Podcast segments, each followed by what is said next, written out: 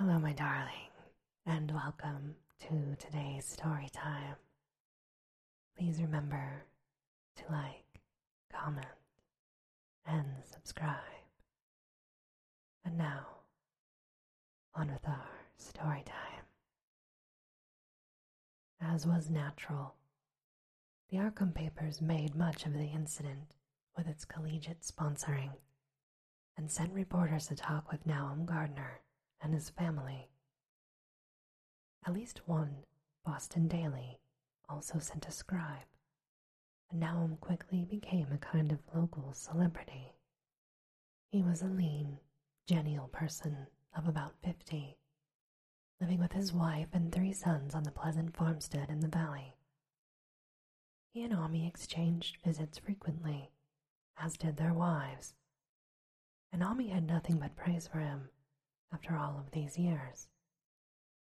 He seemed slightly proud of the notice his place had attracted, and talked often of the meteorite, that July and August were hot, and Nahum worked hard at haying in the ten acre pasture across Chapman's Brook. His rattling wain wearing deep ruts in the shadowy lanes between labor tired him more than it had in other years, and he felt that age was beginning to tell on him. Then fell the time of fruit and harvest. The pears and apples slowly ripened, and now vowed that his orchards were prospering as never before.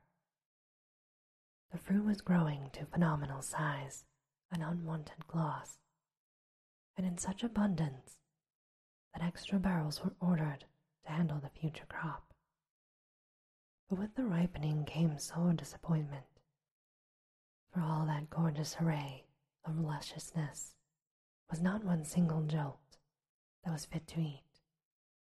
Into the fine flavor of the pears and apples had crept a stealthy bitterness and sickishness, so that even the smallest of bites induced a lasting disgust. It was the same with the melons and tomatoes, and Nahum sadly saw that his entire crop was lost.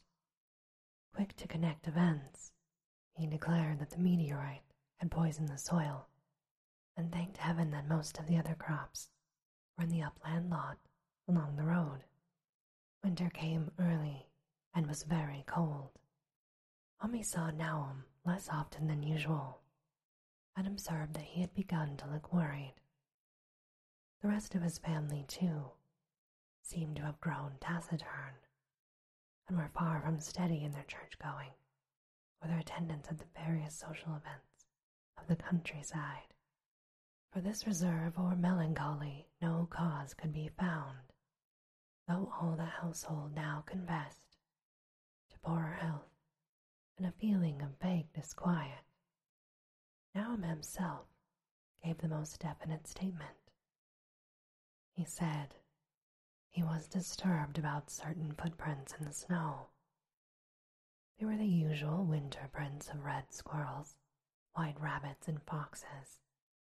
But the brooding farmer professed to see something not quite right about their nature and arrangement. He was never specific, but appeared to think that they were not as characteristic of the anatomy and habits of squirrels and rabbits and boxes as they ought to be. Mommy listened without interest to his talk until one night when he drove past Nahum's house in his sleigh on the way back from Clark's Corners.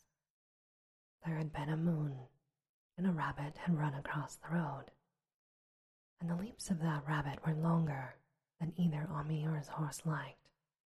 The latter, indeed, had almost run away when he brought up by a firm rein. Thereafter, Ammi gave Nahum's tales more respect, and wondered why the Gardner dogs seemed so cowed and quivering every morning. They had, it developed, nearly lost the spirit to bark. In February, the McGregor boys from Meadow Hill were out shooting woodchucks, and not far from the Gardner place bagged a very peculiar specimen the proportions of its body seemed slightly altered in a strange way impossible to describe, while its face had taken on an expression which no one had ever seen in a woodchuck before. The boys were genuinely frightened and threw the thing away at once, so that only their grotesque tales of it ever reached the people of the countryside. But the shying of the horses near Nahum's house had now become an acknowledged thing, and all the basis for a cycle of whispered legend was fast taking form. People vowed that the snow melted faster around Nahum's than it did anywhere else, and early in March there was an odd discussion in Potter's general store at Clark's Corners. Stephen Rice had driven past Gardner's in the morning and had noticed that the skunk cabbages coming up through the mud by the woods across the road were huge. Never were things of such size seen before, and they held strange colors that could not be put into words. Their shapes were monstrous, and the horse had snorted at an odor which struck Stephen as wholly unprecedented. That afternoon, several people drove past to see the abnormal growth, and all agreed that plants of that kind ought never to sprout in a healthy world. The bad fruit of the fall was freely mentioned, and it went from mouth to mouth that there was poison in Nahum's ground. Of course, it was the meteorite. And remembering how strange the men from the college had found that stone to be, several farmers spoke about the matter to them. One day they paid Nahum a visit, but having no love of wild tales and folklore, were very conservative in what they inferred. The plants were certainly odd, but all skunk cabbages are more or less odd in shape and odor and hue. Perhaps some mineral element from the stone had entered the soil, but it would soon be washed away. And as for the footprints and frightened horses, of course this was merely country talk, which such a phenomenon as the meteorite would be certain to start. There was really nothing for serious men to do in cases of wild gossip, for superstitious rustics will say and believe anything. And so, all through the strange days, the professor stayed away in contempt. Only one of them, when given two files of dust for analysis in a police job over a year and a half later, recalled that the strange color of that skunk cabbage had been very like one of the anomalous bands of light shown by the meteorite fragment in the college spectroscope and like the brittle globule found embedded in the stone from the abyss. The samples in this analysis case gave the same odd bands at first, though they later lost that property. The trees budded prematurely around Nahum's, and at night they swayed ominously in the wind. Nahum's second son, Thaddeus, a lad of fifteen, swore that they swayed also when there was no wind, but even the gossips would not credit this. Certainly, however, restlessness was in the air. The entire Gardner family developed the habit of stealthy listening, though not for any sound which they could consciously name. The listening was, indeed, rather a product of moments when consciousness seemed to have to slip away. Unfortunately, such moments increased week by week until it became common speech that something was wrong with all of Nahum's family. When the early saxifrage came out, it had another strange color. Not quite like that of the skunk cabbage, but plainly related and equally unknown to anyone who saw it. Nahum took some blossoms to Arkham and showed them to the editor of the Gazette, but that dignitary did no more than write a humorous article about them, in which the dark fears of rustics were held up to polite ridicule. It was a mistake of Nahum's to tell a stolid city man about the way the great, overgrown mourning cloak butterflies behaved. But he told them anyway. Hippo brought kind of a madness to the country folk, began that disuse of the road past Nahum's, which led to its ultimate abandonment. It was the vegetation.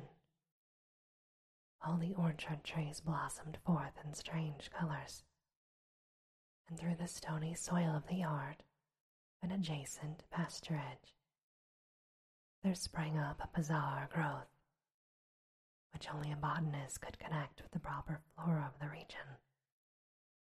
No sane, wholesome colors were anywhere, except in the green grass and leafage, but everywhere those hectic and prismatic variants of some diseased, underlying, primary tone, without a place among the known tints of earth, existed. The Dutchman's breeches became a thing of sinister menace, and the bloodroots grew insolent in their chromatic perversion. Tommy and the Gardners thought that most of the colors had a sort of haunting familiarity, and decided that they reminded one of the brittle globule in the meteor. Nahum plowed and sowed the ten acre pasture and the upland lot, but he did nothing with the land around the house. He knew it would be of no use, and hoped that the summer's strange growths would draw all the poison from the soil. He was prepared for almost anything now, and had grown used to the sense of something near him, waiting to be heard. The shunning of his house by neighbors told on him, of course, but it told on his wife more. The boys were better off being at school every day, but they could not help being frightened by the gossip. Thaddeus, an especially sensitive youth, suffered the most.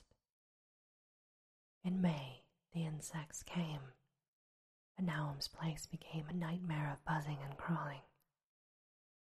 Most of the creatures seemed not quite usual in their aspects and motions, and their nocturnal habits contradicted all former experience. Gardners took to watching at night, watching in all directions at random for something, they could not tell what. It was then that they all owned that Thaddeus had been right about the trees. Mrs. Gardner was the next to see it from the window as she watched. The swollen boughs of the maple tree were high against the moonlit sky. The boughs surely moved, and there was no wind. It must be the sap. Strangeness had come into everything growing now, yet it was none of Nahum's family at all who made the next discovery. Familiarity had dulled them, and what they could not see was glimpsed by a timid windmill salesman from Bolton. He drove by one night in ignorance of the country legends. What he told in Arkham was given a short paragraph in the Gazette, and it was there that all the farmers, Nahum included, saw it first. The night had been dark, and the buggy lamps faint. But around a farm in the valley which everyone knew from the account must be Nahum's. The darkness had been less thick. A dim, though distinct luminosity seemed to inhere in all the vegetation, grass, leaves, and blossoms alike. At one moment, a detached piece of the phosphorescence appeared to stir furtively in the yard near the barn. The grass had so far seemed untouched, and the cows were freely pastured in the lot near the house. But toward the end of May, the milk began to go bad. And Nahum had the cows driven to the uplands, after which the trouble ceased. Not long after, the change in grass and leaves became apparent to the eye. All the verdure was going gray and was developing a highly singular quality of bitterness. Ammi was now the only person who ever visited the place, and his visits were becoming fewer and fewer. When school closed, the Gardners were virtually cut off from the world, and sometimes they let Ammi do their errands in town. They were failing, curiously, both physically and mentally, and no one was surprised when the news of Mrs. Gardner's madness began to be bandied around. It happened in June, about the anniversary of the meteor's fall, and the poor woman screamed about things in the air which she could not describe. In her raving, there was not a single specific noun, only verbs and pronouns. Things moved and changed and fluttered, and ears tingled to impulses which were not wholly sounds. Something was taken away. She was being drained of something. Something was fastening itself on her that ought not to be. Someone must make it keep off. Nothing was ever still in the night. The walls and windows shifted. Nahum did not send her to the country asylum, but let her wander around the house as long as she was harmless. Even when her expression changed, he did nothing. But when the boys grew afraid of her, and Thaddeus nearly fainted at the way she made faces at him, he decided to keep her locked in the attic. By July, she had ceased to speak and crawled on all fours. And before that month was over, Nahum got the mad notion that she was slightly luminous in the dark, as he now clearly saw was the case with all of the nearby vegetation. It was a little before this that the horses had stampeded. Something had aroused them in the night, and their neighing and kicking in their stalls had been terrible. There seemed virtually nothing to do to calm them. And when Nahum opened the stable door, they all bolted out like frightened woodland deer. It took a week to track all four, and when found, they were quite useless and unmanageable. Something had snapped in their brains, and each one had to be shot for its own good. Nahum borrowed a horse from Ammi for his haying, but he found it would not approach the barn. It shied, it balked, and it whinnied, and in the end he could do nothing but drive it into the yard, while the men used their own strength to get the heavy wagon gear near enough the hayloft for convenient pitching. And all the while, the vegetation was turning gray and brittle. Even the flowers whose hues had been so strange were graying now, and the fruit was coming out gray and dwarfed and tasteless. The asters and goldenrod bloomed gray and distorted, and the roses and zinnias and hollyhocks in the front yard were such blasphemous looking things that Nahum's oldest boy, Zenas, cut them down. The strangely puffed insects died about that time. Even the bees that had left their hives had taken to the woods. By September, all the vegetation was fast crumbling to a grayish powder. Nahum began to fear that the trees would die before the poison was out of the soil. His wife now had spells of terrific screaming, and he and the boys were in a constant state of nervous tension. They shunned people now, and when school reopened, the boys did not go. But it was Ammi, on one of his rare visits, who first realized that the well water was no longer good. It had an evil taste that was not exactly fetid, nor exactly salty. But Ammi advised his friend to dig another well on higher ground and till the soil and make sure it was good again. Nahum, however, ignored the warning, for he had by that time become callous to strange and unpleasant things. He and the boys continued to use the tainted supply, drinking it as listlessly and mechanically as they ate their meager and ill cooked meals and did their thankless and monotonous chores through the aimless days. There was something of stolid resignation about them all, as if they had walked half in another world between lines of nameless guards to a certain and familiar doom. Thaddeus went mad in September after a visit to the well. He had gone with a pail and had come back empty handed, shrieking and waving his arms, and sometimes he lapsed into an inane titter or a whisper about the moving colors down there. Two in one family was pretty bad, but Nahum was very brave about that.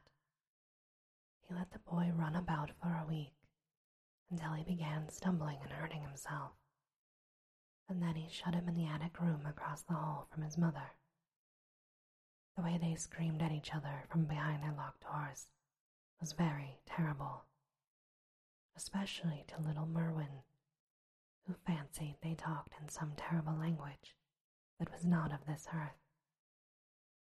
Merwin was getting frightfully imaginative, and his restlessness was worse after the shutting away of the brother who had been his greatest playmate. Almost at the same time, the mortality among the livestock commenced. Poultry turned grayish and died very quickly, their meat being found dry and noisome upon cutting. Hogs grew inordinately fat, then suddenly began to undergo loathsome changes which no one could explain. Their meat was, of course, useless, and Nahum was at his wits' end. No rural veterinary would approach his place, and the city veterinary from Arkham was openly baffled. The swine began growing gray and brittle falling into pieces before they died, and their eyes and muzzles developed singular alterations. It was very inexplicable, for they had never been fed from the tainted vegetation. Then something struck the cows. Certain areas, or sometimes the whole body, would be uncannily shriveled or compressed, and atrocious collapses and disintegrations were common in the last stages, and death was always the result. There would be a graying and turning brittle like that which had beset the hogs. There could be no question of poison, for all the cases occurred in a locked and undisturbed barn. When the harvest came, there was not an animal surviving on the place, for the stock and poultry were dead, and the dogs had run away. The five cats had left some time before, but their going was scarcely noticed, since now there seemed to be no mice, and only Mrs. Gardner had made pets of the graceful feline. And this, my darling, ends our story time for today. As always, have very sweet and creepy dreams. Good night.